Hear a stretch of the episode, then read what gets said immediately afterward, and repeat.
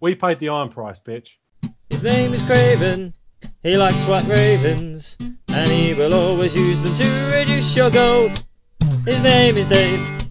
He cancels saves. He likes to make the opposition have bad days. His name is Tom. He plays for fun. But if you beat him, then he'll punch you in the face. It's the UK's fantastic podcast. This episode's the first, but it could be the last. We're unopposed to plain banter. It's banter behind the throne. Hello and welcome back to Banter Behind the Throne. This is episode 22. I'm Dave Bamford, and once again, I am your king of the castle. I'm joined by Lol Craven, who makes a return. Say hello, Lol. Hello, I'm back. What were you doing last week? Um, all sorts of things. Too many things to do in one day, um, as it turns out. Um, I have had like three weeks of not doing any work, and then a week of doing too much work, so I couldn't make it. But I'm back So- off work again now, so who knows what's going on? So your work-life podcast, oh, yeah, work, fun. What is it? It's work-life balance. Yeah, work-life podcast balance is all off. It was well out of sync, but um, it's back in back in good order now. That is reassuring. Uh, as always, we are joined by our dirty rascal Peel. Say hello, Peel. Hello. Yeah, you don't sound very happy to be here. I'm lovely and happy to be here, mate. I'm fine. okay, okay. Contractually obliged. Yeah. Casually obliged. I don't want to lose my knees. Well, Um, we say contr we say contractually, it's more of a court order, isn't it? Yeah, it is. Yeah. Hey, Peel. Has to be home through- by seven. We jumped through a lot of hoops to get you on our logo after like ten weeks. So if you leave now, Craven's going to break your legs. exactly. To be fair, I reckon I could probably get rid of him with paint. Well, we could just use the old logo again. Oh yeah, that that is still a thing. Yeah, But a living the point. document. no, I mean, and our mats would be out of date. yeah, and I love my mat too much. Yeah, exactly. They exactly. become like those really vintage Star Wars posters where like um Return of a Jedi was called Revenge of a Jedi. Do you know about that? Oh it, was, yeah. it was originally called Revenge of a Jedi, wasn't it? And they made loads of um, promotional material, and then they changed their mind because Revenge is a bit mean. Aggressive, yeah. Yeah, so Made they're out. a bit too much like terrorists. Yes, that. It Um, would have. You know, it would have. They were blowing up the Death Star. That's there's Ahead of their civilians on that thing. Like, There is. Yeah, that's a that is a valid argument and one I do support. That was uh, there's lots of contractors on board, wasn't there? For second Death Star, there's plumbers and all sorts. they're building. Indeed. Right, we've gone off topic already. It's an introduction. Fucking hell. Right. Okay. Well, Help us, Dave. I'm the king of the castle, and next we're going to talk about some changes that are coming up to the cast in the coming weeks and months. Yeah. Then we're going to talk about what we've been doing this week, which sounds really exciting, but it isn't. Uh, then we're going to answer some listener questions. Once again, we've had a shit ton of listener questions, so any content we had got planned will get pushed back to next week. Uh, and then we're going to talk about our favourite cards beginning with V. I love that. That was such a subtle way of um, sort of pretending we had something planned. oh, we had loads planned, but we're pushing it back for you guys. Truth is, we didn't know what we were going to do. Um, But- you've, you've bailed us out again. But we always can fall back on the, the core set review of Tyrell and Night's Watch, which we haven't done yet. Yeah, and also no one's asked for, so no one really yeah, cares. no one cares. We're gonna do it in like three cycles in. Where it's like, what should we do? Oh, we just review the core set cards. Oh yeah, well this is good. Yeah, Gaston Gray's pretty strong. Um, also, at this stage, I want to say, mate, 10 good reps, you can take a break. Yeah, go on, mate, pump them out. Don't give up. One, two, Don't slack. Come on. Breathe out. right. Okay. So changes. What are we gonna do uh, in the coming months? Uh, as you're aware, we well, you're probably aware. Um, at the end of every episode, we do cards beginning with, and we choose a letter. We normally go in order, um, and we discuss our favourite first edition cards, doing uh, and uh, wh- which ones are our favourites essentially, and which ones are shite, like Unbowed, Unbent, and bent and Broken. Um, we're going to run out of letters soon, which is sad. Uh, we are intending to try and finish them all by New Year's, so we will condense the last episode uh, to cover both. Um, if you've got any ideas for ending segments that don't involve goodbyes, let us know. 'Cause we're Yeah. going to have to think of something, I think. Uh, the end but of it, the year is going to mark our transition point, isn't it? From it, um, it, it will. season gonna- one into the new season. And Yeah, new changes are coming. Pending Yeah. title of season two. Yep. Uh, to be confirmed. Unsure what's going to go on there. Uh, we will probably take a week or two break, not the long like two three month hiatus that other podcasts take, but the nice succinct, uh, you know, holiday in Spain, one or two week break. Just use Yeah. a mortar and pestle to grind you down there. There Yes. we go. Fuck are you talking about, Peel? You started grinding on the other podcast a little bit. Peel was working on a spell in, in It's like, are you an alchemist, Peel? no. I have notes. Okay, sure.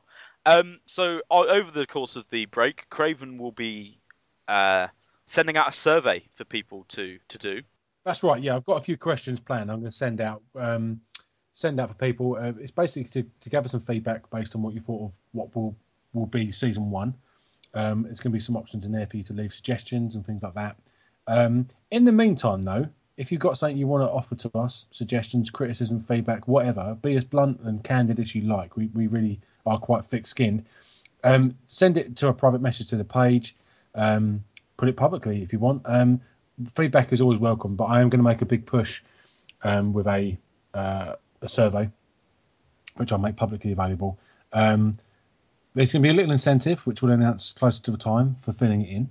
Um, but any feedback we get to make this better and more enjoyable will be greatly appreciated. So keep an eye out for that one, um, and I'll mention more about it as we approach the end of the year. Yeah.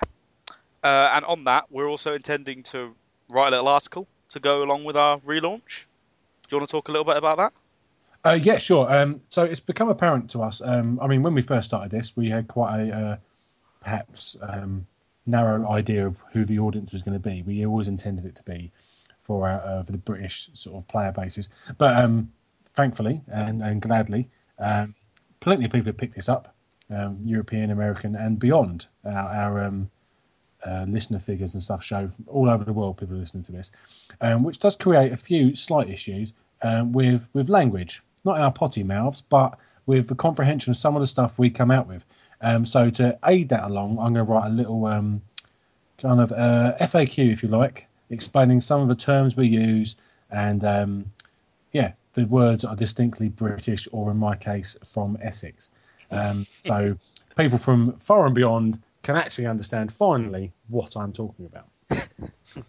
What, like a banter behind the throne to English dictionary or something? Just so In everyone's on the base level. Just Well, it's only, I mean, even sort of things that I would never consider people don't understand. I think Dave mentioned to me the other day when he was on the phone, but when, um, I think before we were talking about a tournament, I can't remember what it was, that someone said, Are you sitting comfortably? I'll begin. Yeah, Some it was people have no- just did it. Yeah, people have no idea what that's about. And I just assumed because you grow up knowing that, you know, but little things like that. Um, and even Um, even really the correct usage of the word banter, because I do think secretly a few people don't really know what it means. That is definitely true. Yeah. so we're gonna. So I'm gonna produce that. We've got loads of stuff coming down the pipe to to mark our transition, not only from first ed content, but also into our second season.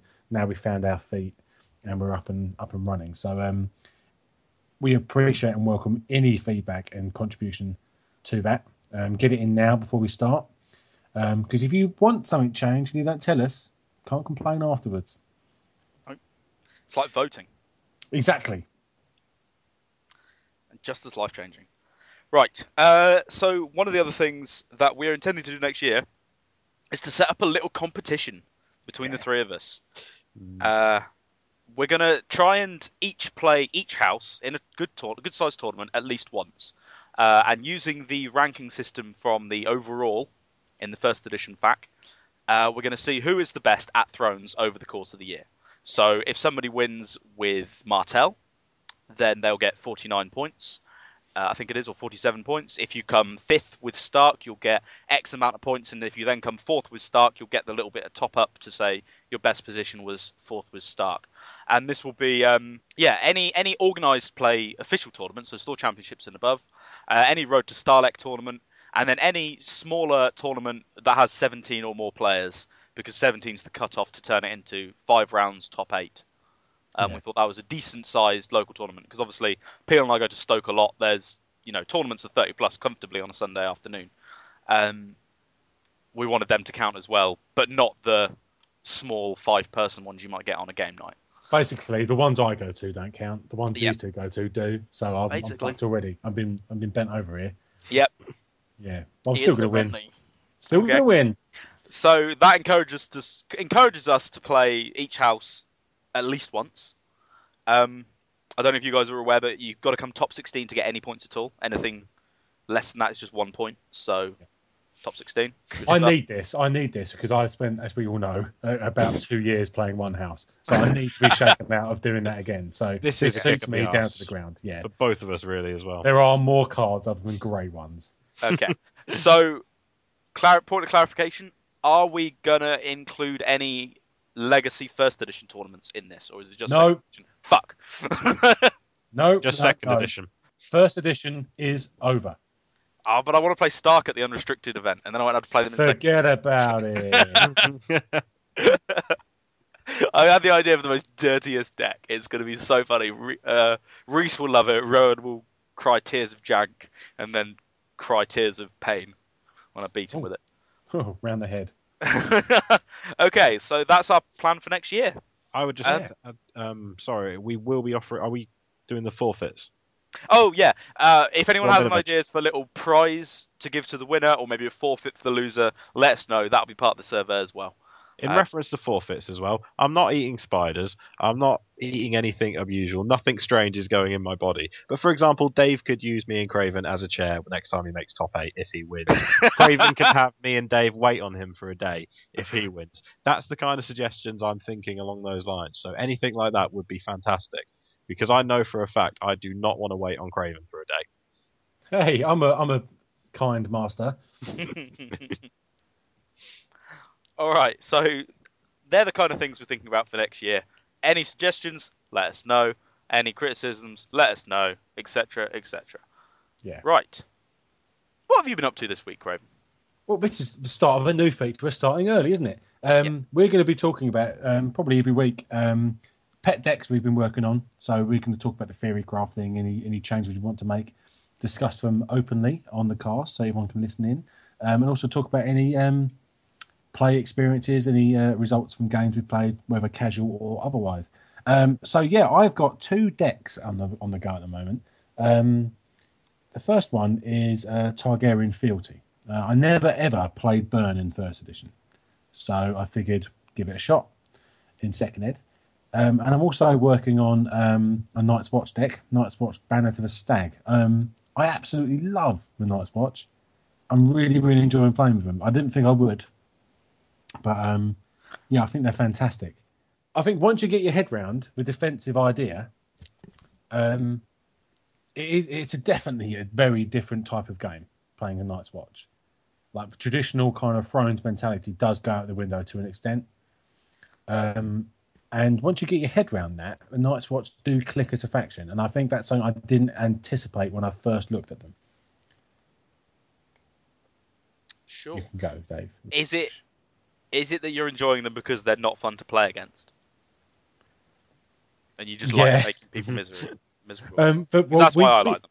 we have been discussing for a while. haven't we? Our first draft of a Night's Watch deck was called the Anti Banter, wasn't it? Yeah. Based, of course, on Matt Cannon's beautiful work of horrible art, the true Anti Banter. Um, so we've been always aiming for that kind of result, and um, yeah, there is a degree of that when you when someone just looks across the board and realizes, yes, yeah, sure, I can win these challenges, but this guy doesn't care. And uh, this is what I've been doing with, with the stag build. I, I mean, people would assume I'm putting in the Melisandre and the kneel package. I, I'm not at all. I'm just putting in the because Baratheon have got a lot of quite efficient low end characters, like Right. the Bastard in Hiding, the uh, Vanguard Lancer, which also slows people down when he comes in. So, yeah, he does. so any gains they have made, he gets rid of. But they've both, both got two icons. Um, all I want is people to throw in front of a challenge. I don't care if I'm losing the military. Like, fine. Like this guy can go. I just don't want it to be Able. undefe- Yeah, I don't want it to be undefended. Because then when dominance rolls around and you've got the Iron Throne, the Chamber of the Painted Table, and and the wall, you're you're making gains without actually having to worry about losing the challenges or not. As long as someone's there to throw in front of it, it's brilliant. And what I found to be an absolute revelation in this build is jousting contest, Mm. because it ma- it shuts down the whole stealth army. It means you can reliably throw someone in front of this challenge no matter what. But take you know, it doesn't have to worry about all the variables. And yeah, I'm really, really enjoying it. Um, it's going really well. I just the top end of the curve is being a little bit problematic. I mean, I, I want to put Old Bear in there because he is an absolute monster, but he's really expensive and quite easily tearsable, which is the problem. Or milk with the poppyable. Yeah, true, but I don't really care if they waste it on him because the one person I don't want to get poppied is Benjen. True. because. Benjen is an absolute monster. Um, but this deck is sort of on ice in one regard because as soon as Taking the Black comes out and Will is released, it's going to change it dramatically. The bear, old bear will go then, and Will will go in at least well twice, probably three times. Okay. Um, so yeah, I'm really looking forward to Taking the Black because it's going to bust that deck wide open. So when Old Bear's Raven comes out, are you gonna think about that? Have you seen Um, that? r- remind me what he does. I believe it's an attachment which gives a character an intrigue icon. If it's the old bear, it gives him stealth. I think. If that's the case, when that comes, I may consider dropping the banner altogether Okay. and going to fealty. Sure.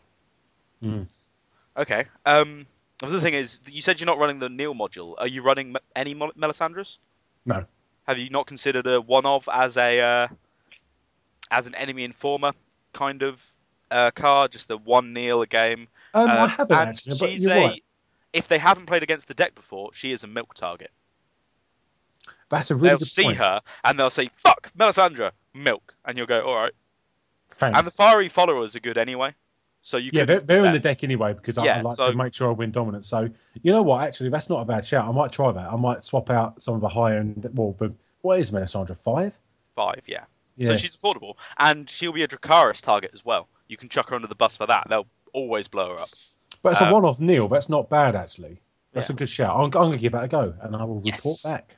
There we go. How exciting! Hey, successful segment. Mm. What about you, Dave? Okay, so uh, I haven't played a lot of second edition since Stahleck, but I have played two. Ga- I played uh, three or four games with uh, Crocodile Hammers last week, and or this week, yeah, last week, and uh, I played Lannister Banner to the Rose, inspired by Glazer's Red Saturday win, but I built it in about thirty seconds without looking at his list. Uh, okay. it's it's pretty good. Um, I'm fast being convinced that Lannister are possibly the best house. Um, they're really, really fucking good. Yeah, Tywin is such a agree with that. monster. I think uh, Lannister banner to something is is strong. Yeah, and they're a good the banner banner to something well. is. Yeah. Uh, so they're really strong. Um, Bear in the Maiden Fair is really good. You know, I used it to make him draw two copies of Throwing Axe when he really needed some characters.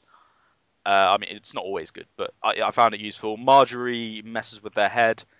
Uh, and then just the decent Lannister stuff. Things I do for Love's really fun to remove Claim Soak.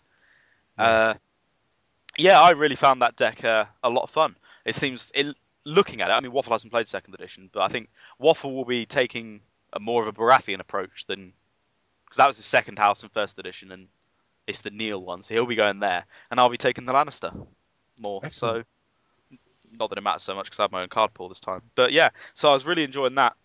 Uh, I used a couple of cards from the first chapter pack. The Hound was a bit underwhelming. Really, Uh, everyone said he's but- so good. I'm looking forward to him coming out because I'm going to pick up a Lannister banner to something when he comes out. Yeah, it's it's very much. I haven't used him to his full potential yet. Like the one or two times I've used him, I've had to keep him out uh, to block challenges, or well, not block challenges because he's already used it, but I've needed to discard the cards from hand, which makes him less useful. Um, I, I I do agree that he should be amazing. It's just in like the two or three games I played, he wasn't as good as I expected to be. Still good though. Okay. Like a three for six is good, even if you had to continually discard cards from your hand. Um. So yeah, that was fun. Uh, and then I played one game with Barra Fealty, which I actually haven't played before.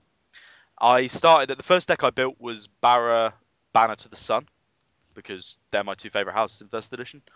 Um, and I thought that was really good, but I can see why Barra Fealty is better. It is just the fealty just makes it so much more consistent. Yeah. Uh, and I, I mean, when we first taught deck building, I said I don't really like the economy plots, and I still don't really like them. But I did include noble cause, and it does help a lot.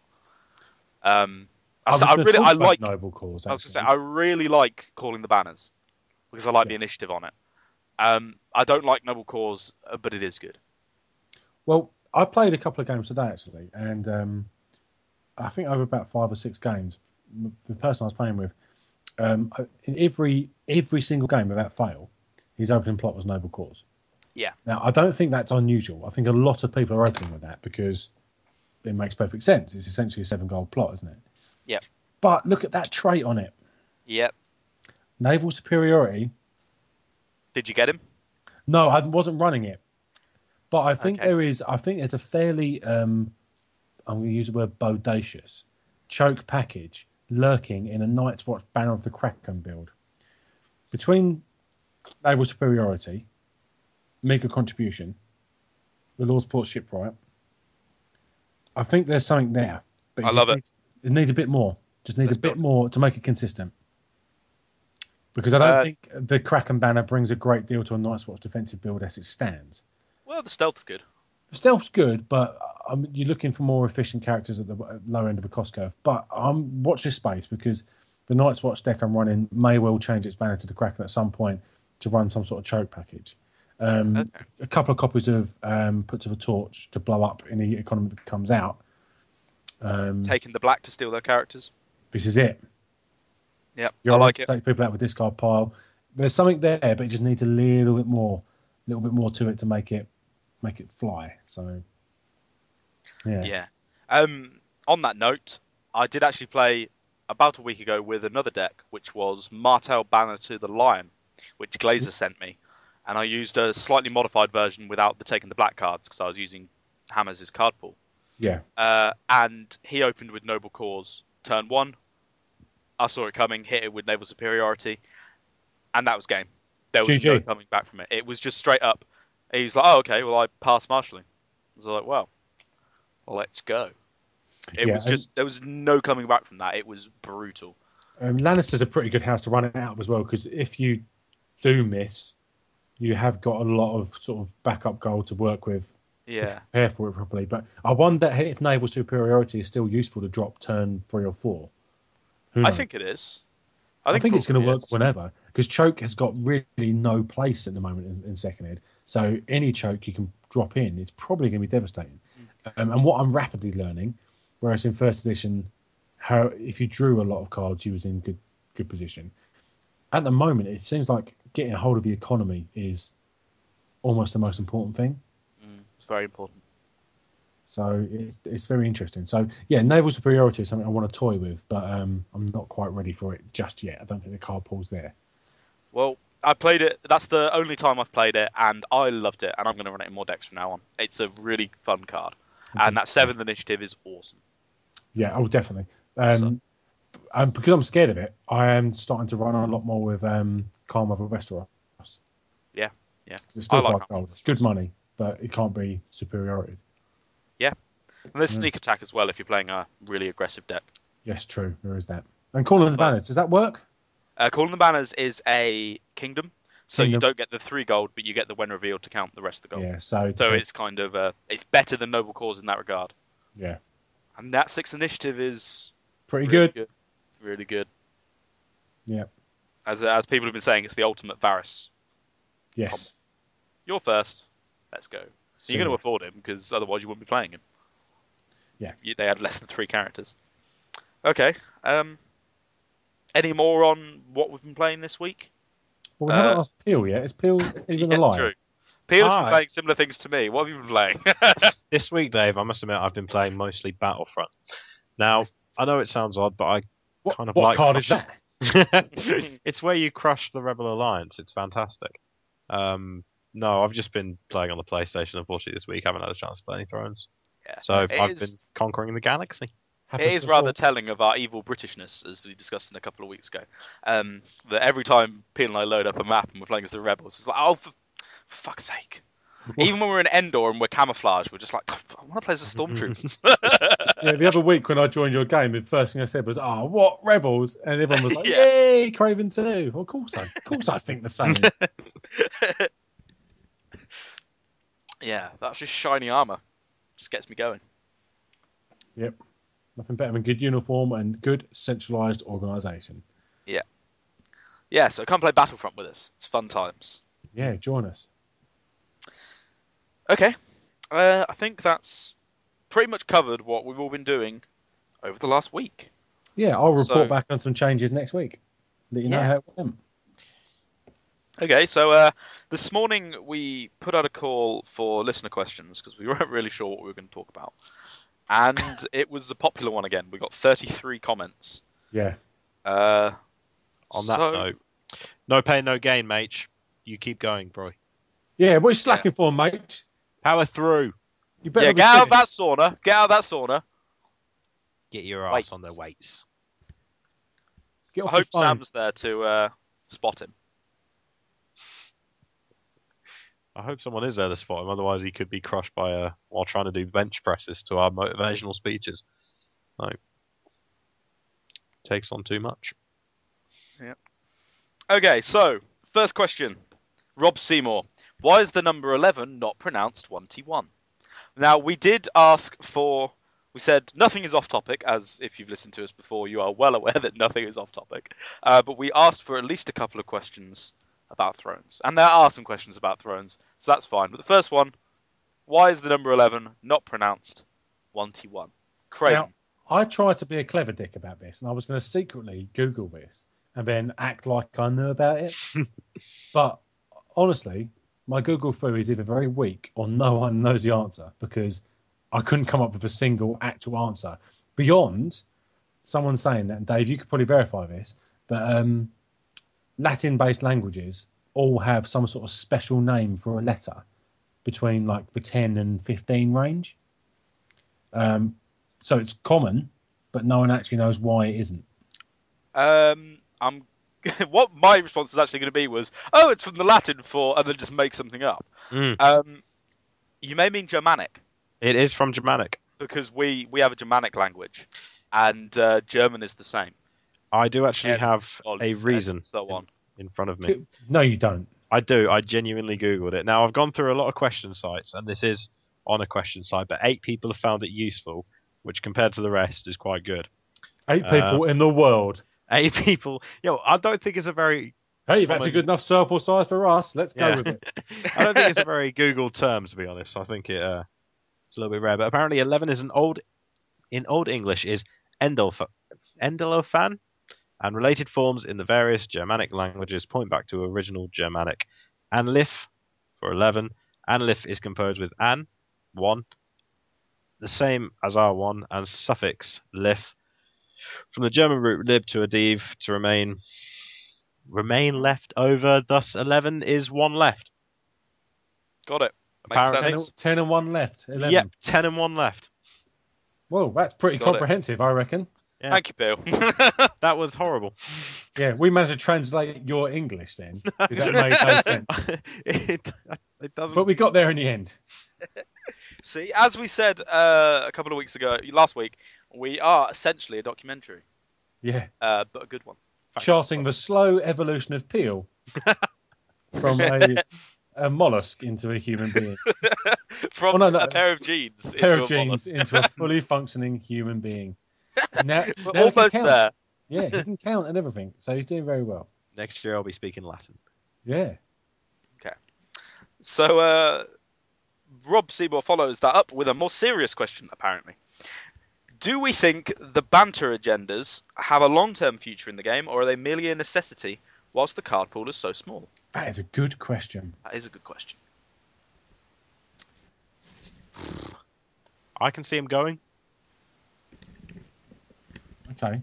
Why? I- Why? Because they weren't that dominant at the end of first edition, and I'm not sure if I, I, I think once they start bringing out some tasty, tasty agendas, if they reprint a few from first edition, we're going to be switching over straight away. Do you mean they weren't dominant in the sense of like conquest? The agenda. Yeah, for example, there was a alliance ones that you didn't see many decks at tournaments. I'm not sure, off the top of my head, if they ever won a few. I know a few did really well when Dave had a Martel. Um, Barrow. oh, what was it, Dave? Martel Barra deck that used to just stomp face with Of the, Stannis. the Martafian rush. Yes. Yeah, before it was cool. But Yeah. this is, of Um, course, ignoring the fact that in first edition, if you wanted to splash something in, you had the small price to pay of two extra gold or whatever, and there was other ways around that with like the bannerman and whatever things like that. Whereas now there is no cross house potential without these being there, which is why I believe they're going to be around for a long time. Admittedly, they are going to get um, scarcer as for or more scarce. Sorry, um, as for card pool expands because single house, fealty, or whatever is going to become more viable. Um, and I think in the core set environment, they are an almost necessity outside of probably Barra and Lannister. But I do think they're going to be around for a long time. Um, I agree that they're, they're going to be around for a long time. Um, Conquest only got better. Like Alliance and the treaties were bad cards. Hey, hey, hey, hold your Uh, horses there. Hey, oh, I'm saying this as someone who played Alliance at two tournaments Yeah, in uh, Joust. Alliance was brilliant in Melee because people forgot all the time. Oh, people forget in Joust. Yeah, um, hilarious. yeah, but they're not. They're not. If, if you're playing against someone who's competent enough to remember consistently, uh, and I say that as someone who always forgets, um, they're not amazing. But Conquest was good, uh, and you were seeing all sorts of crazy Conquest builds right up until the death of First Edition. So um, the Mace build, the Infomace build, was Conquest. That when Yeah. did make the cut of Stahleck or narrowly missed the cut of Stahleck?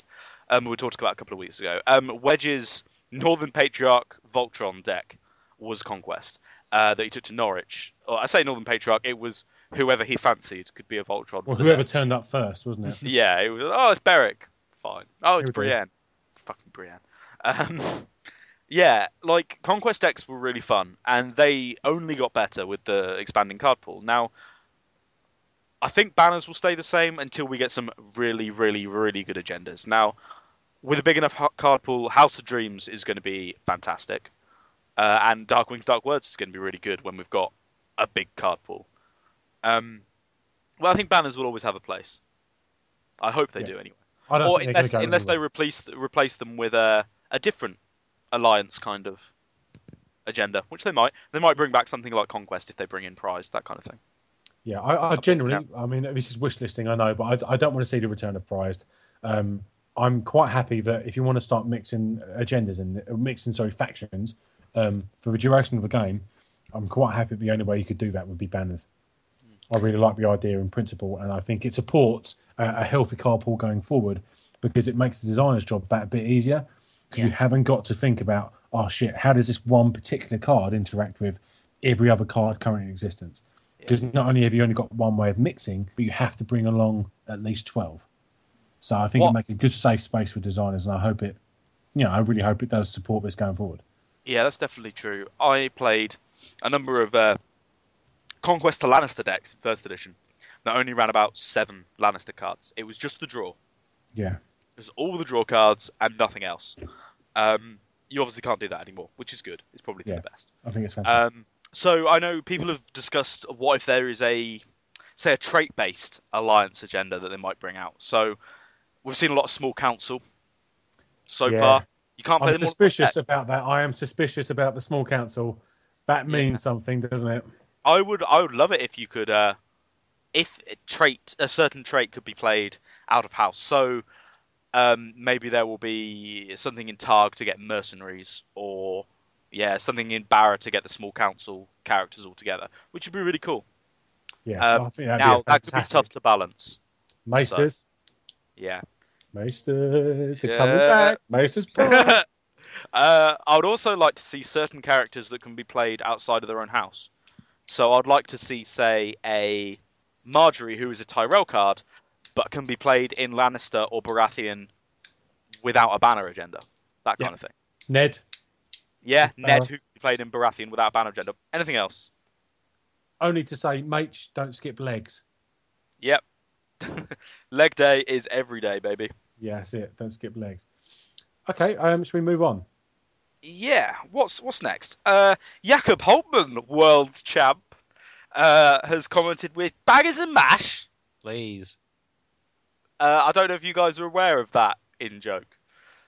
I, I'm not aware of it. I that? actually quite fancy it. I'll be honest though. Um, I'm on a no So- carb day today, and I oh mashed potato, get in there. So I met um, uh, Rings at Worlds, Matt Lay, who is the guy who designed the Ghost of High Heart. Ooh, Um, and obviously he's got his face on the Ghost of High Heart. And so I said, look, do you mind? I'd nicked a copy from Tagore. Do you mind signing it? And he said, yeah, sure. And he drew a big speech bubble coming from his face. And so he was saying, bangers and mash on the card. Brilliant. um, and so we just kept saying it all weekend at Worlds. And every time we said it, it reminded Jakob of uh, Arya with her cart going through Braavos. Instead of shouting oysters, clams, and cockles, bangers and mash, bangers and mash. So the first thing he said to me at Stahleck was just scream, bangers and mash across the hall. Do you know what the first thing Jakob said to me at Stahleck was? What? You look really sharply dressed. and you did. You Oh, did. thanks. Yeah, yeah. That meant so much. Coming from someone as, as glamorous as Jakob. Oh, he is, isn't he? Very. I was in a chat with uh, uh, him and some other people deck building, and then they just started talking about uh, good barbers in Stockholm. Well, Jakob Very actually has positive. got fantastic hair, so he obviously doesn't know a good barber. yeah. Okay. So that's enough about bangers and mash. The answer is yes. Yes, we'll have it. Okay. Ben Cotton. With the festive season approaching, what is the first edition card that most makes you think of Christmas? That isn't much and more. Uh, should we leave this question to our Christmas special? Well, I've got an answer actually already. Okay. Um, pretty much anything with the word Winterfell in the title. Mhm. Go and do it. Put on the, if you're listening, if you guys, everyone, if you get the chance, go into the card game DB deck builder, just type in Winterfell and look at all these pictures. They make you think of Chris. Siege of Winterfell, maybe not. um, depending how your Christmases go, but um, yeah, Winterfell makes me think of Christmas. It's a lot of snow in these pictures, isn't there? It's snowing, it's warm, it's nice, it's welcoming. I mean, Winterfell Honour Guard, maybe not so much. Um, Winterfell Practice Yard, that's not very Christmassy. Someone getting about to get an absolute twatting with a wooden Well, sword. They But, got them um, for Christmas. Yeah. Wooden swords. Yeah. Oh, well, there you go then, isn't it? Yeah. I The. Siege of Winterfell wouldn't exactly. No, that's a warming. bad Christmas, isn't Yeah. it? Bloodied axe on, a, on a granite slab. Um, probably not Winterfell- the best. Yeah. Winterfell Reserves is the cocks at kicking out on Christmas Eve. Yeah. Yep. So, I yeah, like it. go on. So mine's Winterfell, and I'm sure we all agree. So I've decided I you all agree. I haven't thought about it because I was going to postpone it to two weeks from now, which will go out on Christmas Eve, all being well. So that will be our Christmas special. Uh, Play it at Christmas around the table. We promise you we won't swear, so even Nan can listen to it. we will try not to swear. Nan will love it. Yeah. Peel, did you want to add to that, or I was just going to say mine would be feast and famine because it looks like uh, someone beating. Like, no, you're not having any more food. It was always like that for my family Christmas. It does look like a grandparent, kind of like, eh. You know, how they always pinch your cheeks. Um, Is that you, Bill, eating a, a gristly old chicken leg with your free teeth? that's I the don't want one. A chicken leg, Nan. Get off. That's for everyone. Like a dark Christmas meal. no Oh. gold? Only Peel would describe his Christmas dinner. as having yeah, two but the plain. thing is, you can only have food or you can have presents. You can't have both. We ain't bloody made of money. okay. Friend, friend of the show, Tom Barnaby Pass. One question this got time before I get demoted again. What do you think is the new Jon Snow? What? Sorry, what do you think the new Jon Snow will do, and why? Assuming, of course, that that card we discussed last week is Jon Snow. I think it's almost definitely Jon Snow based on Mhm. Maester Luwin's text box. There's definitely a Stark Jon Snow coming down the pipe. There has to be. So what will he do? What will? What does Luwin give him? Stealth, I'm Trying to check that Stealth. and it doesn't Give really him work stealth. with the Night's Watch version. No, it doesn't. For those who aren't Right. aware, uh, Jon Snow participates. The Night's Watch Jon Snow participates while he's standing, While he's standing. and you have another Night's Watch participating character. But you only get to use stealth when you are declared, so you'd actually have to kneel him to use him in a challenge to get the stealth. Yeah, doesn't work at all, does it? I don't, I, I tell you what, I, I've got no idea. I really, I can't. I wouldn't even know where to start speculating on that one. Direwolves, maybe, Um, this, this, or winter. There's lots of winter theme in the new box. it's hard, it's hard to know. And honestly, Tom, I don't know, mate. I, um, I don't want a wish list because that's basically me just saying what I'd like him to do, and I don't really know what I'd like him to do. So I don't know. Is he going to support? There's what what themes have we got in Stark at the moment? We've got the kill theme. we've got the stand, and we've got some sort of Yeah. self-sacrifice synergy going And- on with Catelyn. Um, Rush. Catelyn doesn't really like Jon, so if there was one Stark she was going to have to sacrifice, it would probably be him. So maybe taking something taking the black Cat? is kind of don't know. sacrificing yourself to the world. Maybe. Not really. Maybe, yeah. If you win an unopposed stealth challenge, stand a Stark, maybe. Could be something really maybe. tasty like well, that. maybe not unopposed. Yeah, I don't know. Yeah, could- yeah. Or stand Ghost or something. It might have some synergy with Ghost. I'm not sure if he's. well, there coming is out there in is the a future. uh, there's Would a be nice Watch if we ghost, did. But I would imagine there will be a Stark ghost. It's if a there's Stark from ghost. Snow. Mm. Because he does start out as a, you know, if you're looking at the start out of these characters, they are both definitely Yeah. Stark affiliated. Hmm. So, yeah, maybe, but we don't know, Tom. Yeah, We and we're not the best people to ask because we don't like Stark. Like, as as a cast goes, Yeah, that's probably. we're less than neutral towards certain Well- factions, and Stark is probably our least favorite. I'm going to In- play them at my first tournament. In first edition, we did, but I, I don't mind them so much in second. I really don't. Um, I haven't really got a least favourite faction at this stage. So I don't know. That I don't really like Stark in the books very your- much. I find them very boring. So that kind of translates over to the card game, where I also find them spectacularly boring. I don't find them I all just boring. think well, mostly Branny's just excessively boring, but I just think that they're just the you know the cookie cutter good guys, uh, and so I quite enjoy when they get their comeuppance. So They're everyone's Yeah, Rocky or something. off. Everyone loves them. um, I quite like the Boltons have some though, flavour to them. and I really oh, yeah. do like. oh, the I like Wonders. loads of the Stark Bannermen are awesome, The- and the Starks do some things. Yeah. But The Great John is hilarious. Your mate. bloody tough. Go on, the Peel. You you were halfway through doing the next question. Go on. Links really nicely into the which is your favourite faction from 2.0 And who asked the question? thus far. Okay. Zito Retzel. Uh, go on then. What's your favourite faction? Yeah. So far, based on what I know is coming admits out. He hasn't looked at any of the cards yet. games. No, no, no, no, no. I've played favourite some colour's games. green. I like. Um, uh, I like the ones with the power.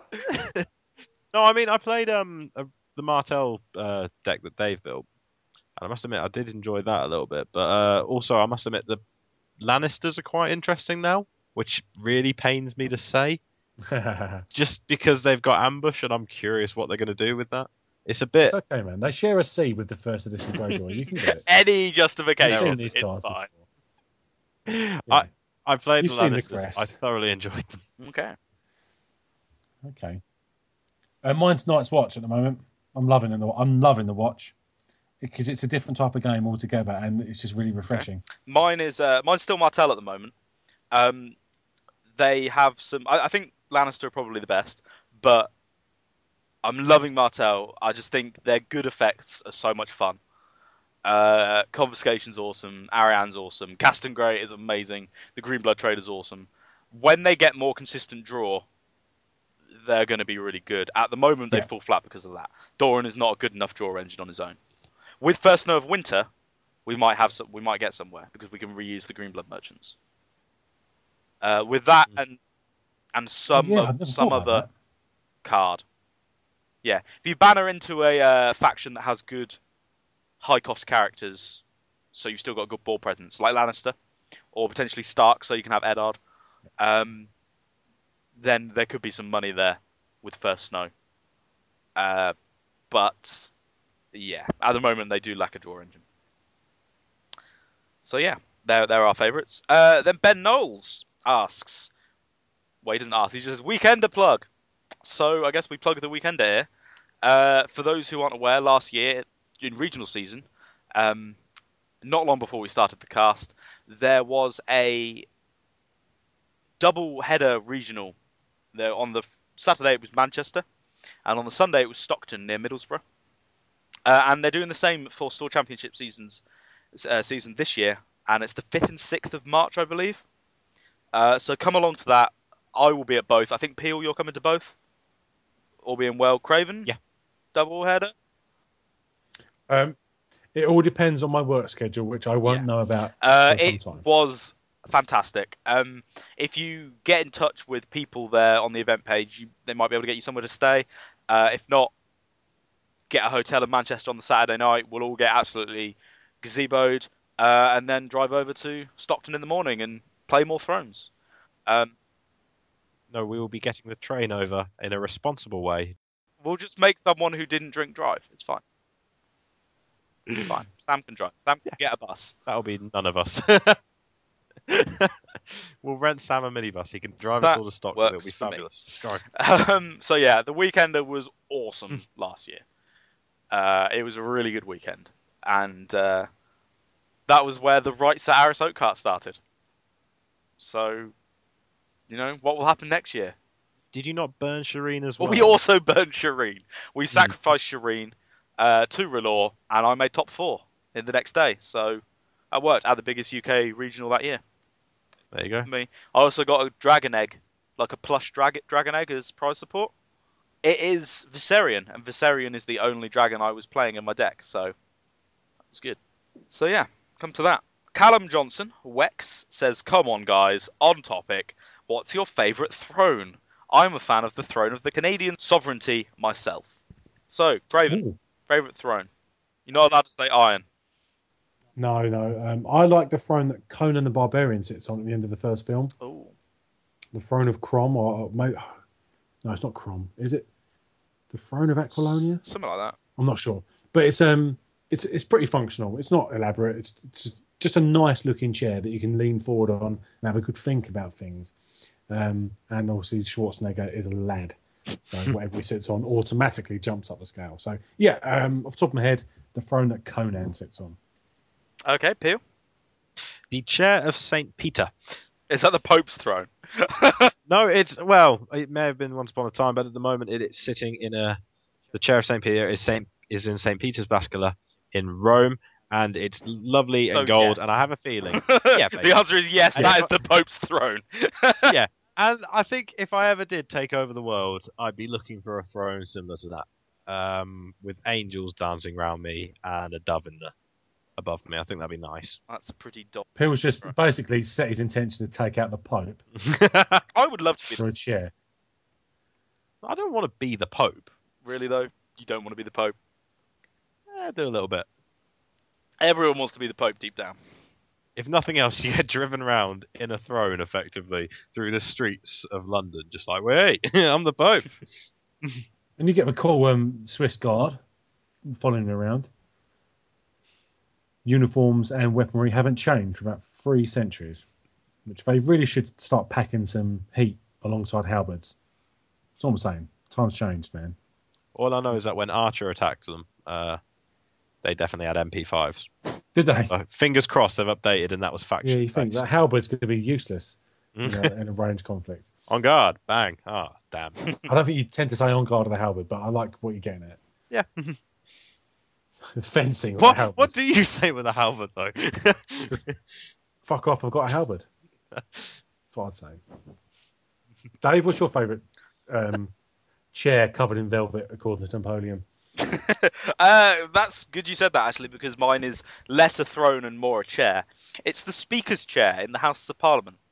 Oh, nice. Yeah, uh, I really like it. It's got nice green leather. It's got this really cool wooden back. Uh, it was donated by Australia after our last one was blown up uh, by the Germans.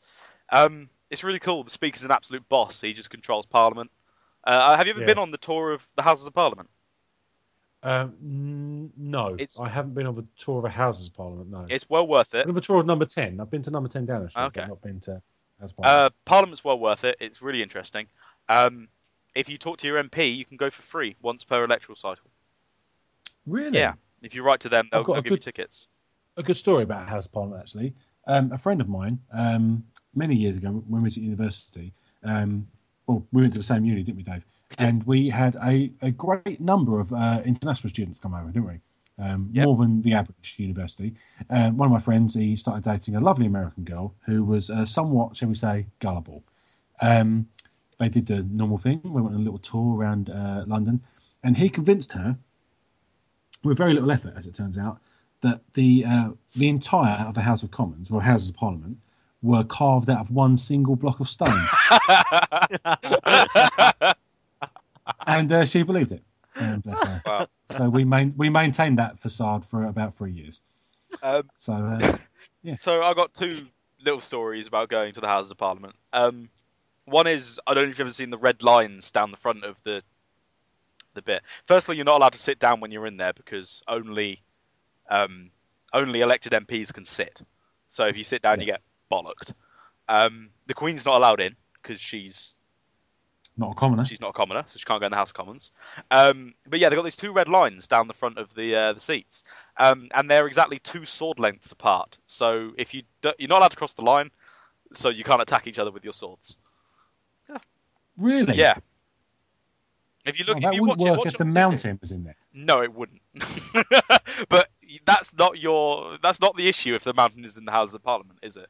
Um, No. like you've got No. bigger worries than how where the red lines are. Um, the other thing is that we were on the tour we went on. There were some Americans, and the guy who was presenting it said, "When we have a vote, we ring the bell, and everyone in the local pubs comes back to vote." Because there's a bell in every single local like eatery and pub and Yeah. cafe and stuff around, so they could just bring all the all the people together. Um, and then we just kind of shout, and then the ayes or the nays have it, and it's only when it's close that they actually call for a proper vote. What and the like about House of couldn't deal with it. it sounds like loads of cows, doesn't it? When people disagree, it sounds like loads of cows have wandered in. It's gr- Mm. Prime Minister's questions is really fun to watch. they just abuse each other so much. Good banter. Yeah, oh, but it's absolutely amazing banter. And regardless what you say about David Cameron, he has got some absolutely sick lines. he does. He does. There's a mashup actually. Put it in the um. I'll, I'll send it to you in a minute. Put it in the um, bit at the bottom. There's David Cameron's like greatest fug life moments. They are brilliant. It's well worth watching. yeah. I mean, I must admit, I would be more inclined to watch the uh, live television debates if they were still allowed to have swords. yeah. Uh, I think that would make everything a much, you know, much better. Just, just in case a fight breaks out, like when you watch the Formula One, just in case something goes on, you're like, eh, That is the Draw only reason steel. I would watch Formula One. yeah, just in case. They could smash each other with swords as they drove past, Mm. like Road Rash. Classic. Um, right, what's next? Uh, the next one is Daniel Orville. Uh, Ricky Gervais's obnoxious laughter. Compare it to various calls found within the animal kingdom. Jesus. Yeah, that's a tough one. It's definitely like a, a, a deep cackle. It is. Um, So I- I'm going to go with witch. a, He sounds like a male witch. Are they native? Uh, the idea that witches are just roaming around in the animal kingdom. well, they're not What are human, you? are they? so they're not. Are they vegetable? No. Are they mineral? No. they're not human, so they must be an animal. Um, I think he sounds like a duck. Like, you know when ducks um, Yeah. quack and they go bananas, they go wah, wah, wah, wah, wah, like that. Sounds a bit like that, doesn't he? Yeah, he does. Because I always used to tell myself that was a duck laughing. I used to sort of, I could hear it in my old sort of where I used to live back home. I could hear the pond nearby and the ducks. I used to think the ducks are fucking telling loads of jokes tonight. We're having a proper laugh. It sound- did sound like laughter. So yeah, duck. Okay. Like, it sounds like- All right. Uh, Peel. I can't even think of any animal that would even sound like it other than a duck. Um, you've pointed out ducks now, and all of a sudden, all I can imagine is just the sound of a duck.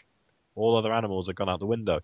They, I suppose he sounds a little bit like a muntjac. I don't know if you've ever heard of muntjac. No. A really high pitch, um, kind of like, like something like that. Um, used to have them all the time in my old house, and they used to scare the hell out of me. Right. The next question is from Beyond the Wall, our fellow podcast, and they ask, "What is the best Thrones podcast?" I could imagine some good banter there. Or rank the Thrones podcast by opening theme. These might have the same answer. I think they do. Well, yeah. Um, kind of have to say us really. It's kind of expected, isn't it? Yeah. Uh, Are we the so. only one with an opening theme? Just out of interest, just to, No, they've all got As music. in- Ours is the only one with lyrics. that's what I meant. That's kind of self-written one. They they just they they have like generic um epic music. Uh, both there, both Beyond the Wall and uh, the White Book, uh, which the main hosts Alex and Will talk over and say, you know, thank you to Card Game DB, etc. Da da da da. Um, yeah, whereas we just have Waffle singing about us, which Yeah. is much more ego boosting. Yeah. Uh, I'm going to rate the White Book above Beyond the Wall on one point, which is that Will was at Worlds, and I got to meet Will, and he's lovely. Yeah. And Glazer was at Blackwater last year, and I met Glazer, and he is lovely. But I will rank Beyond the Wall higher because, on the other point, because Alex comments on our cast more, Yes. which is good. But Glazer talks about us on the cast. He's propped us at least three times. Glazer's So- given me more decks than Alex as well. Yeah. Uh, apparently, Nodge looked at my deck for Worlds, but didn't offer any like constructive criticism. Oh, oh, So hang on. That's all right. Actually, Um, Nodge stole our Spice Girls segment. So He did. That actually White Book then, isn't it? Yeah, Sorry. White Book Sorry. Alex. Sorry. So we're best. White Book's second, and Beyond the Wall at a very distant third. Sorry, guys. Um, It's not about And you, Alex. there's- It's all about Nodge. He stole our Spice Girls. Never to be forgiven.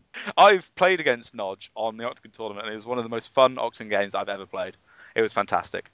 Um, such a lovely guy. Still a thief. Um, Uh, yeah. Uh, I must admit, I've never listened to Summer is Coming because it's a video podcast, and I don't have time for that when I'm at home. I like the others because I can listen to them in my lunch break or uh, in the car, Yeah. but not a video one. So sorry, Tiny. Uh, yeah. Right. Okay. From Cock Bongo. Fuckers. Had a great time with Tony at the um, bottom end of the uh, tournament in uh, Stahleck. Yep. Uh, as a point, the Scottish guys are coming down for the weekender, I believe. Oh, what? They were there last year. I'm That's getting a where I off. met I met him in a in a pub in Manchester. When is it again? The fifth and sixth of March. Oh, that's this year's annual leave. though. If you're gonna make any store championships, they're the ones to go to. I think this year. I can't go to Manchester for a fourth time in this year. That'd be ridiculous. Really though, would it? Manchester's awesome. Yeah, banned- Anyway. I'll answer Cockers' question. Do you want to read it out? Do you think Sansa Stark still believes in Father Christmas? Sansa Stark has had such a horrible life that she probably has nothing left now that she believes in. Least of all, Father Christmas. So no, I don't think she does. I think she certainly does if we're going by the timeline of the card game, where we're in the first book still. There's definitely Father Christmas there. Uh, Yeah. By the timeline of the TV show and the books, I, I, I doubt it. No. Um, or if she does, she probably doesn't have very good thoughts of a man who comes in to your chimney at night. And on to the next question. Okay, regular contributor to our listeners' questions. Will Yeah. Carter, our friend who has never played Thrones, never seen Thrones, and never read Thrones, This is his best question yet. This is his best one. if there was a top trumps based on retro British sitcom characters, who would be the most powerful based on these categories? Jokes, catchphrases, physical comedy, and quality of Christmas specials. Now, I'm preempting a problem here, just in case no one knows what top trumps is. This might be an English thing, because I'm assuming everyone has this, but we might be wrong. Top trumps is you get a uh, a category assigned, so it might be monster trucks. That was always a classic when I was a kid. Monster trucks, and then you have a little card, as we're all familiar with, a little picture and a text box underneath. So far, so familiar. And these things are ranked. They've got some uh, categories, and they've got a number out of ten and you would put out your, your big blue monster truck and go uh, wheel size, and then someone else would have to sort of say what their wheel size was. Whoever's got the highest number wins, and they take the card, don't they? Yeah, they Take the do. you. Um, they put them both to the bottom of the deck. That's it. That's top trumps. My score is bigger than yours. Yeah, and then the person with the all the cards at the end wins. That's it. So you play top trumps. So British sitcom retro characters catchphrases. It's got to be um, one of the main stars from Carry On. That's not a sitcom, so they're not Oh, of allowed. course, no, it's just comedy. Oh. Uh, I'm, but he is asking for overall. So, but should we go through each one separately and choose who our favourite is? Because that's probably a bit easier. yeah, Okay. Um, so for catchphrases, I'm going to say Alan Partridge. Is he retro? I, I don't know. You see, Is he How he's about from old? the nineties, this is my problem. and nineties is retro at the moment, isn't it? Nineties is coming back. But in that case, we've got Blackadder. Um, Blackadder's eighties anyway, so that definitely counts. Yeah. Yeah, but um, catchphrases? Father Ted as well. Uh, That was retro, 90s, is that, wasn't oh, God, it? is that retro, really? I don't know. It's been where like 20 where are we years. drawing the line? yeah, because these are like twenty years old now. Yeah. Or I are we guess- saying eighties and before? Spaced, for example, was early 90s as well. Fucking hell, so it was. Hmm. Well, for, for the ease of use, And we'll Black say Books. anything before 2000. Okay, sure. That's nearly 20 years. In that case, Jeez. definitely Alan Partridge for catchphrases. yeah. Aha! Uh, aha is just wonderful. So Uh, physical comedy, bottom. that's not a character though, is it? Or Mr. Bean. Oh, well, hang on. It needs to be characters. Oh, um, well, um, Edward Elizabeth Hitler, Hitler, or um, what was Richie's name in bottom? I have no idea. Well, Eddie and Richie out of bottom, tied. Okay, sure. Quality of I'm- Christmas specials has got to be Only Fools and Horses. There are a lot of them as well, aren't there? They're all very good. Uh, the Vicar of Dibley always had good Christmas specials. Oh, it did have good ones. Mm. But we've Can't missed out jokes. 20 years old. We have. Only Fools and Horses? No, I, I see. I love horses, but I feel like it's overrated. Oh, Um, shut up. For pure, just I'm thoroughly enjoying all these jokes. I really like Yes Minister. Well, for jokes. Yeah, there's some Mm. awesome stuff, and it's got the really complicated ones which go over the minister's head, which I enjoy. Yeah, I've got some okay. classic things. I don't think it's better than Only Fools and Horses, though. I'd Um, go with Blackadder. I love it. Um, Uh, the thing is, I'm not. I'm deliberately not saying Blackadder because Blackadder just wins all these things. Yeah, And it's by far the best. British sitcom, so I kind of just ignored that. Fawlty Towers. That's what I'm going with for jokes. Oh, that's Yeah. a good one. Forty Or Towers. physical, or even physical comedy in Fawlty Oh. Towers. yeah, definitely. Oh, Well, I think uh, physical comedy, if it's a second place one, it's got to be the young ones. Because, I mean, well, oh that's good, so isn't it? So many. Yeah. Well, there you go, Will. Sift through that. Yeah. Okay, so Beyond the Wall have come back with another question. He's being very greedy, I guess, because they're not airing at the moment. He needs to get you know mentioned somewhere. so, what is the worst thing about second edition relative to first? Now, you know, I don't even really want to answer this because I'm trying desperately to be positive about Heads on spikes. No. Um, the worst thing is that dupes are no longer a character ability. Oh, I definitely agree with that. Yeah. I was going to say the card pool, and then I was thinking the lack of mass resets. Um, but then, yeah, dupes are no longer cancelable or a card character ability. Yeah. That is horrible. But good for some people, I guess. Well, good for people who hate fun. yeah. So there we go. I'm not going to give that one too much thought because I don't want to start complaining about second edition just when I've started to fall in love with it. Okay. Uh, Ryan Kelly, Norwich Bane. What happens if I drop heads on spikes turn one against a Sparrowhawk? Um, the answer is He'll write a novel. he will write a novel about you, an ode. Uh, yeah, Well, I don't think he'd be very happy. win instantly. Yeah, I don't think he'd be very happy if um, his his opinion on Card Game DB is anything to go by, and he's entitled to that opinion, and we welcome him to it. Um, I played against a fairly new player at Worlds who dropped heads on spikes turn one against me, and he was just like, "This card is so much fun." And just the the way he was so excited about it really made me more excited about it because I like playing it anyway. But uh, we between us we played four copies of heads on spikes in three turns, uh, and fun was had by all. Yeah, it's funny. Just shoot to the moon. You hit. like, "Let's do it. Let's see what happens." And we we're just like, "Yeah!" We were near the bottom table, so uh, we're having a great time. Yeah, my go. Do I hit? No. Oh, what do I get? Tywin. Whee! Lad. yeah, wee, bent. Okay. Um, Mage, who should be, uh, what should he be doing now? Uh, I think rowing. he's already finished now. To be fair, he should be warming down. I reckon. Well, how he's long not very has he been at dedicated. the If he's only still he's stopped now. It's been Been like about an hour. To be fair, that's good enough. Don't overtrain. out. have a nice cycle to finish it off. You know, Yeah, warm down. Active recovery. yeah. Get those legs moving before you try to drive home. Yeah. And next time you go in, try not to be such a pussy. Yeah, come on. Okay. Uh, he says the Final Fantasy VII remake is going to be wank in it. No, it's gonna No, be it's great. going to yeah, it's going to be the best thing ever. It's fine, and I will say that until I find out how the combat system has been changed. I have to be positive. It's going to be good.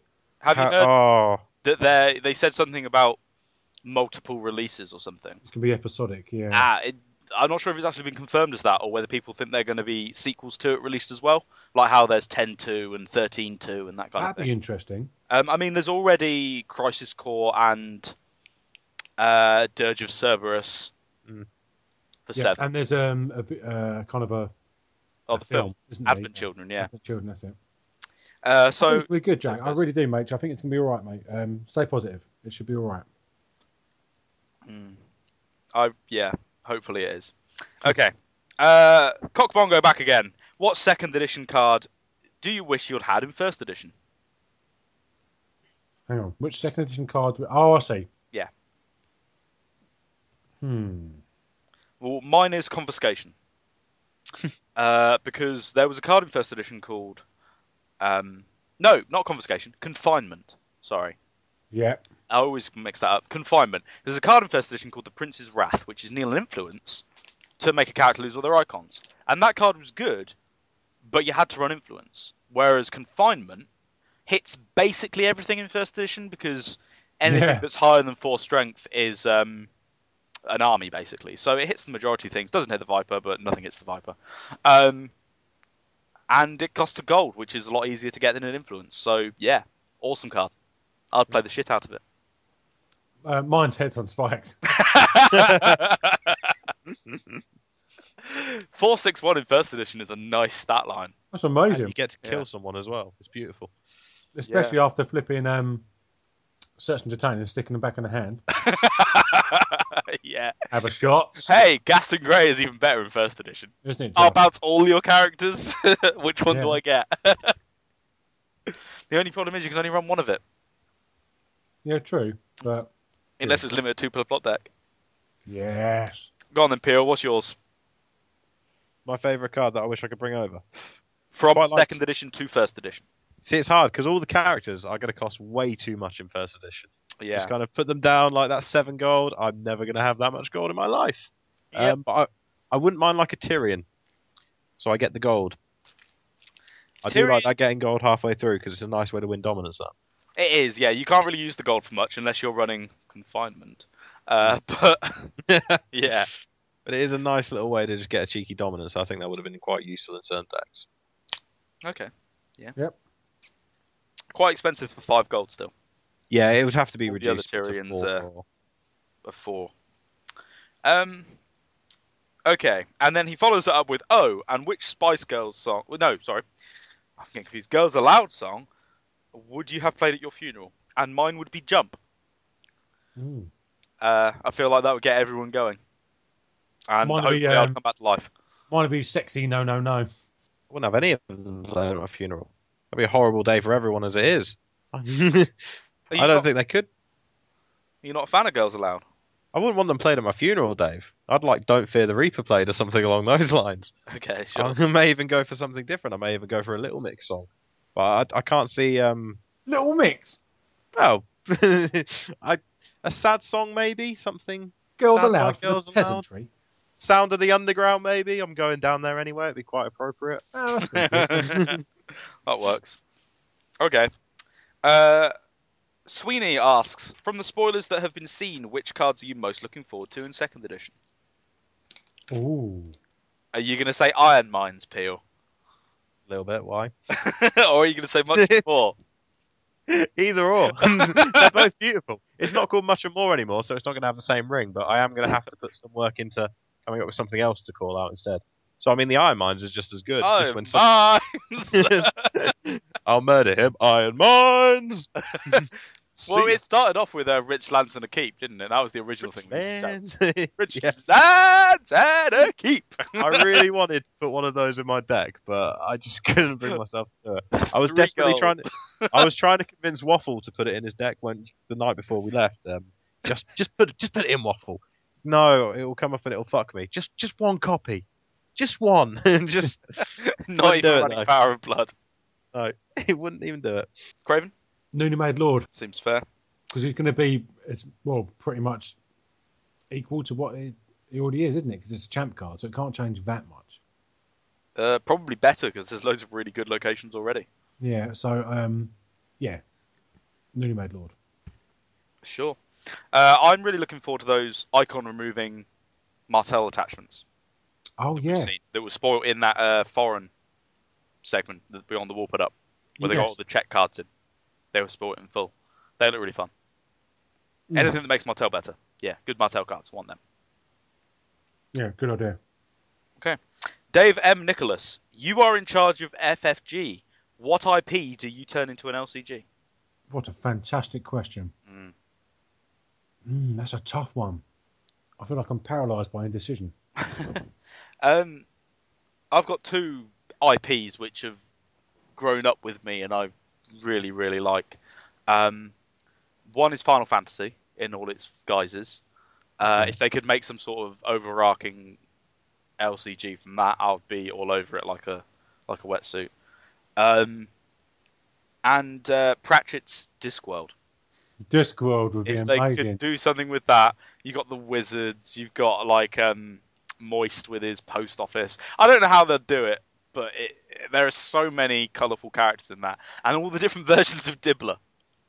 That would be incredible. Yeah, that's a really good shout, actually.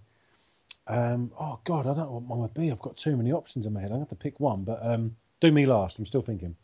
I would have to go with the Elder Scrolls universe. Okay. You know, you got the elves, the orcs, the humans, the redmonds, and all of them. Bring them all together. They could all have different, similar to Thrones, I suppose. Isn't it basically just Warhammer Invasion? what the Elder Scrolls Online? No, like That isn't kind of Elder universe. Scrolls basically Warhammer? Like No, but you for got all cats intents and there. purposes. You got Khajiit, and you have okay with more cats. That suits me. Warhammer.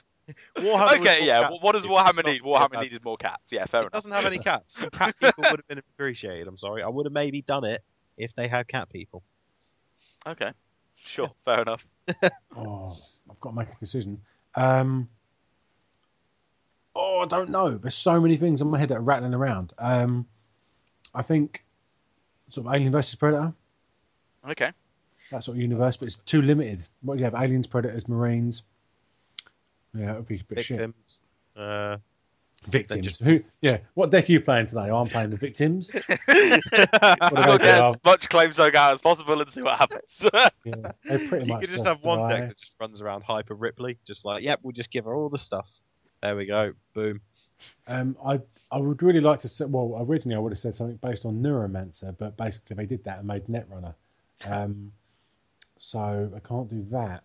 Um, God, it's one of those things that I'm going to kick myself because I'm going to think of something like in the middle of the night. I'm going to sit bolt up and go, "Oh my god!" Oh, well, we can always come back to it later in the show if you think. I think. think I've got another one. I th- I'd, I'd like to see the Stargate universe done. Stargate, okay. Stargate or Star Trek, something like that. But more Stargate would be less aerial based, more kind of like on ground fighting. Okay, okay. Get it away from Star Wars and that kind of. Star Wars not enough for you. Got it. I've got it. Got it. Yes. The. Redwall stories by Brian Jacques. Oh, what a great Oh. shout! Yes. I love Redwall. You can have the badgers. You can have the foxes. The Oh, mice. yeah. Uh, It's, it's a very good and evil story, so you can. Um, it would be like Star Wars and Netrunner, where you got the double, double ender. Mate, yeah, like oh, oh, the badgers are like the big beasties, and you got the cheeky little mice and the. The rats and the foxes. You can't trust the foxes. Bang! Oh, smash no, that one out of the park. Oh, Yes. such a good shout! Oh my god, I'm gonna reread all the Redwall books now. Yeah, I've got a signed copy of the first book. really? Yeah, Oh, jelly. I don't know who signed it. Was it us? People get us to sign some weird things, Yeah. Yeah, Red like Bull. copies of the White Book. Fucking get in there. That was amazing. um, what's this? What are you What are you doing to me, Pierre? What are you sharing in the middle of a conversation? Oh, I'm, I've not, already- I'm not reading that out loud. That's a, that's a political one. We'll talk about that off air. Um, right, next question. Um, where, where are we up to? Uh, we've just done Dave M. Nicholas, so now we're on Jack Abbott. Jack Abbott. Did the Spice Girls go too far? No, No, not No. far enough. Should have gone further.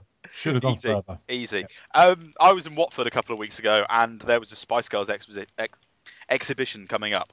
Was there? So yeah, Should go. in the Watford place I was at. Coliseum, maybe. Yes, it'd definitely go. I bet you they'll have the movie being shown there. Probably.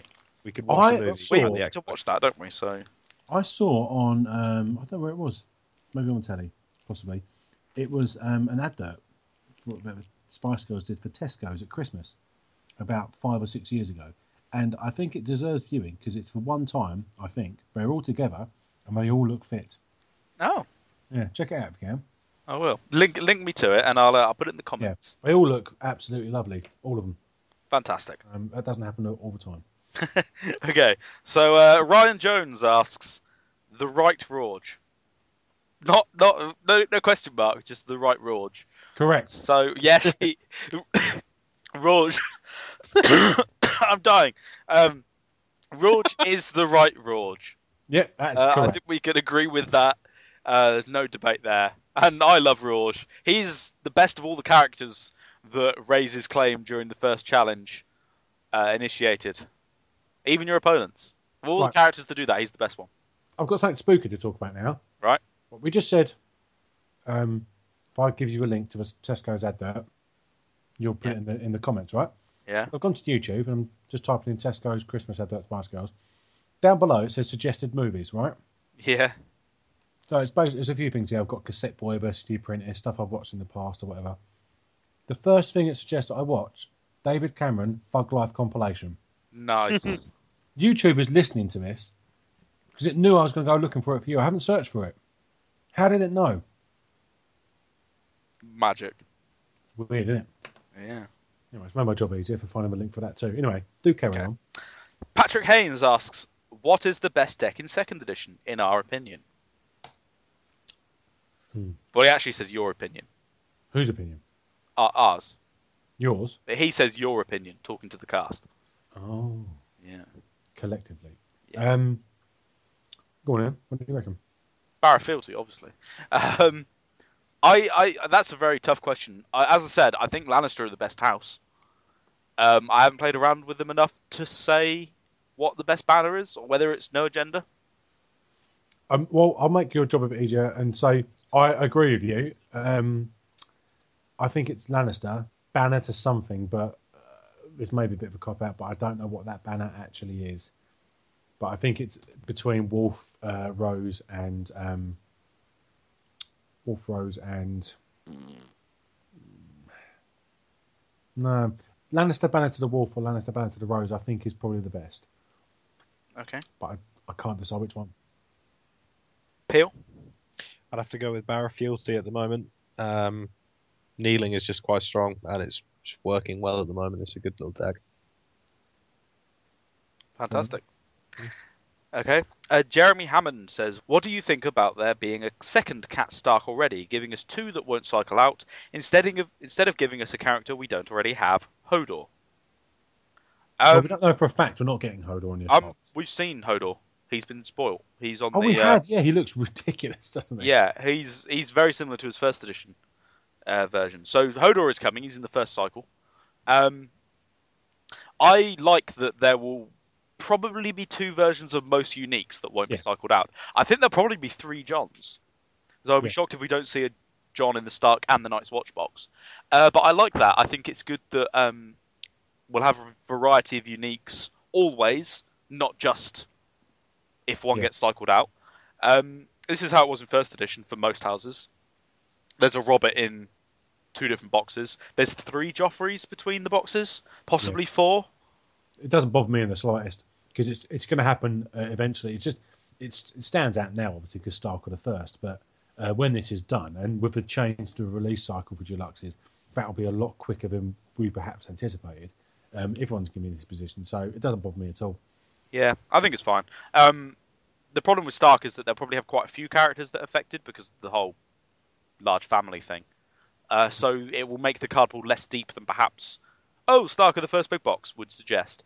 Um, but it just gives you options rather than Yeah, yeah. It will stave off the uh, the first edition syndrome of playing one copy of each unique character for a little. and they're bit, and they're very different as well. The cats are very different, which is which is nice, good. nice to see.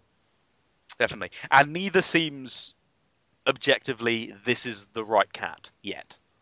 No. Um, one is cheap, really good, one's expensive. You build around. So you know, one's the Tully cat potentially, uh, or the sacrifice heavy cat, um, and the other one is uh, the general multi-purpose cat at the moment, which is cool. Good design. Yeah, I like it. Uh, Secondary Dave says, "How great do you think Old Nan is?" Uh, I think she's all right. Uh, I think that you put too much stock in a card which doesn't have much versatility except for taking my Maester trait away.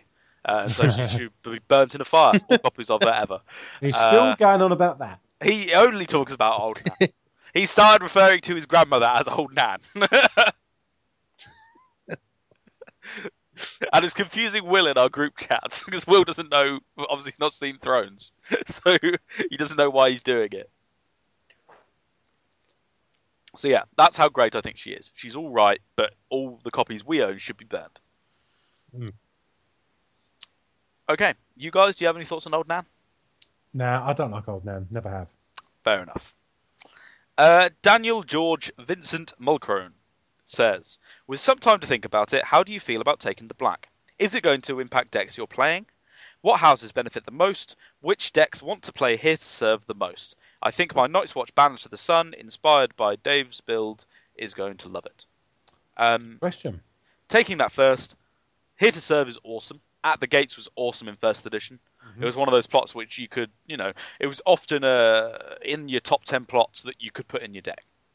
Um, I did never, I never expected to play it in my Worlds and Starlight deck, and when Whammer suggested it, it turned the deck around. It really was just game changing.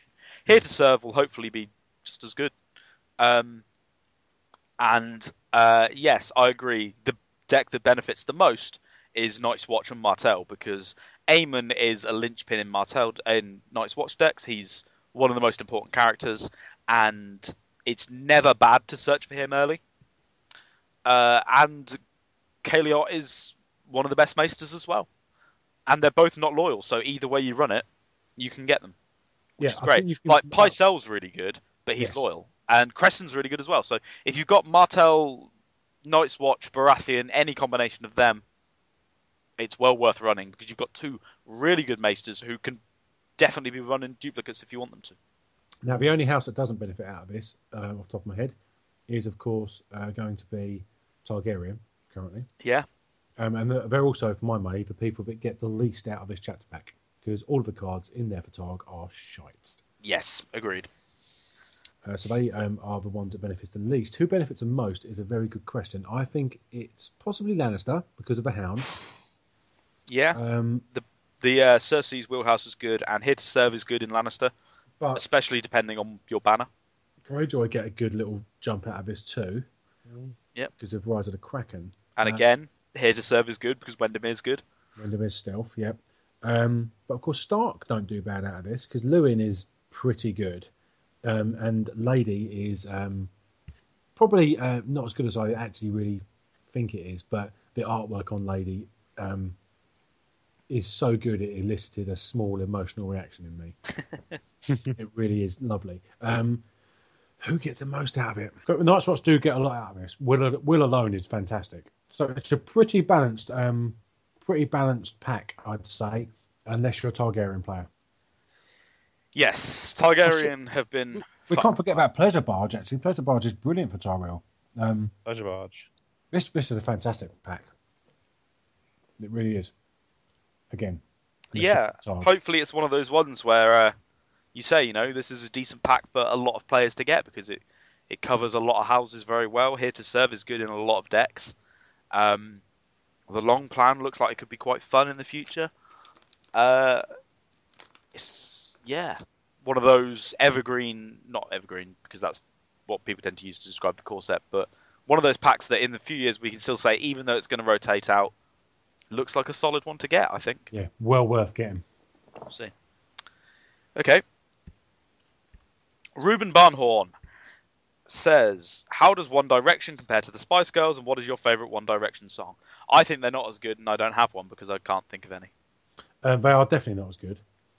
Um, the Spice Girls um, ushered in a very uh, significant change in pop music in this country and worldwide, and also set the tone for all girl bands to come afterwards. Whereas One Direction are a result of this whole kind of young manufactured um, single sex pop group, which the Spice Girls started.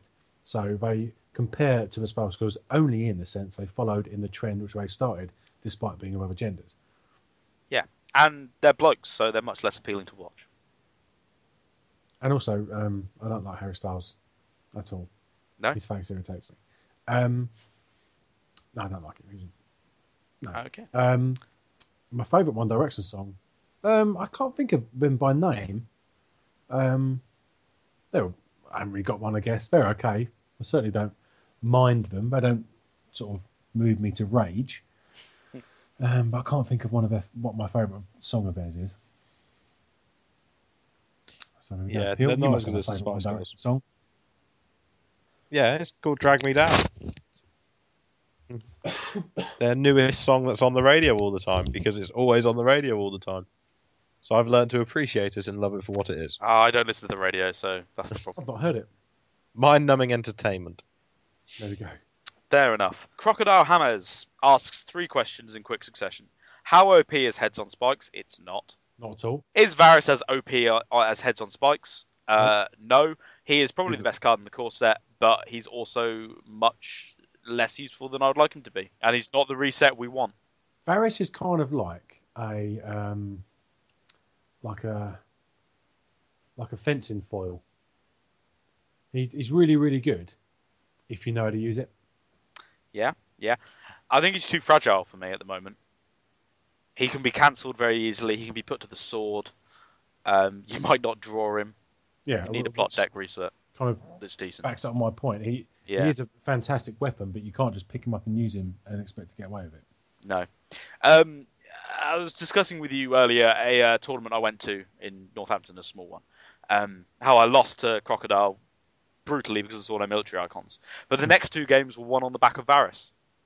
Yeah. Um, I drew him at some point, and I planned my next few turns around him, um, minimizing their power grab, playing not many characters, and suddenly, bam, you're going first. Out comes Varys, bam, board cleared, march to clear up, and the game turned instantly. Yeah. Um, and that is the game. When Glazer sent me the list, he said play it like a first edition deck, and that is what he meant. Yeah. You plan for the Valor, and I did, and those games went very well. Yeah, I think that's where Varys um, finds a most comfortable home in people used to some big uh, board reset. Yeah, and obviously When to time it. I like resets. Resets are my one of my favorite card types.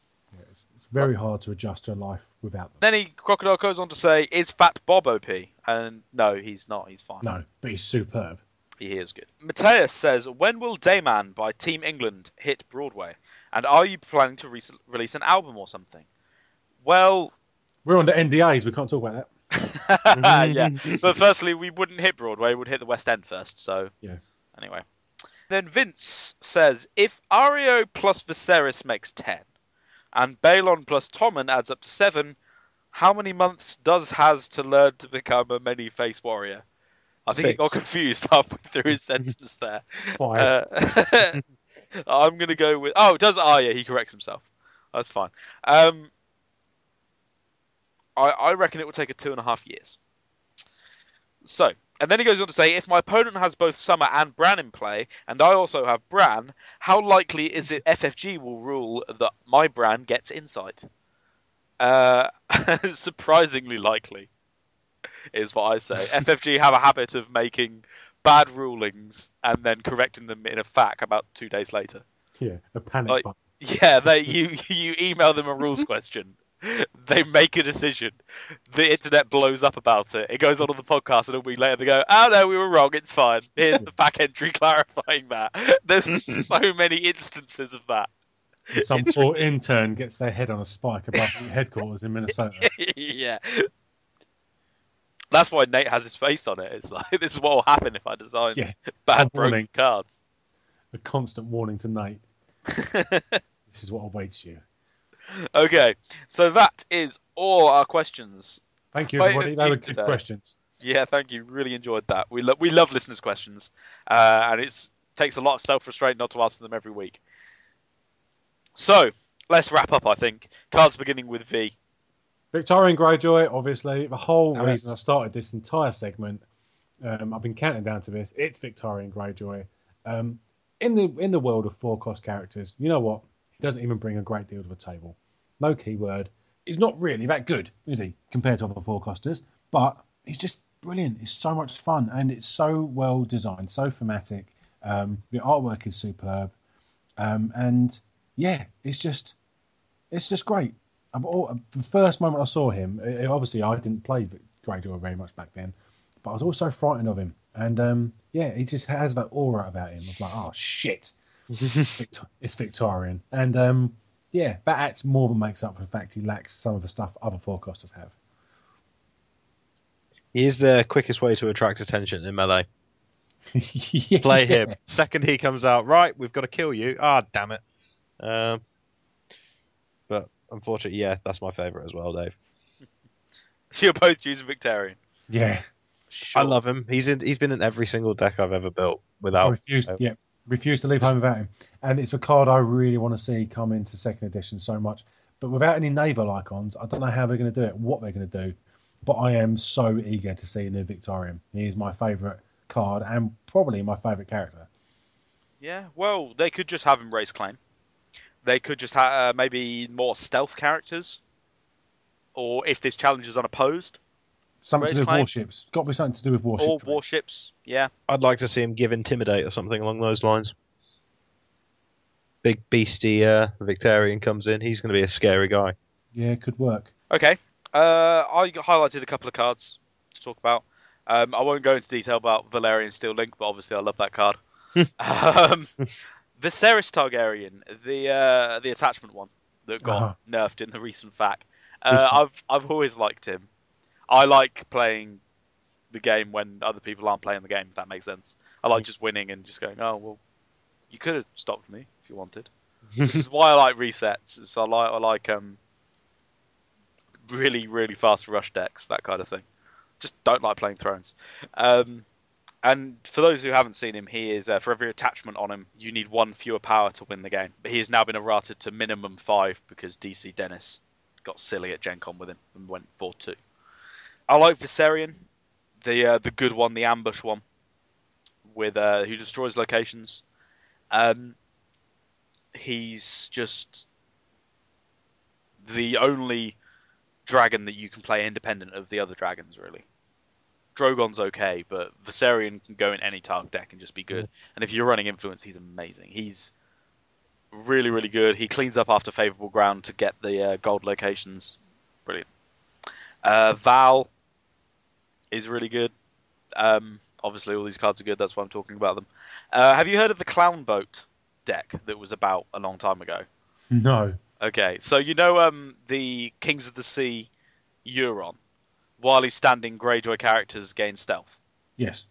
The Clown Boat deck is Val, Euron, a little bit of economy, and then a shit ton of cheap Greyjoy characters, and you just vomit them out into the board, uh, like a massive clown shoe. But obviously, it's a boat because it's Greyjoy, or a car which clown car which holds lots of people, but a boat because it's Greyjoy. Uh, yeah, so you're basically playing five cheap Greyjoy characters a turn, and they've all got stealth. Um, I love it. I Yeah. love that names and the explanations behind them. yeah.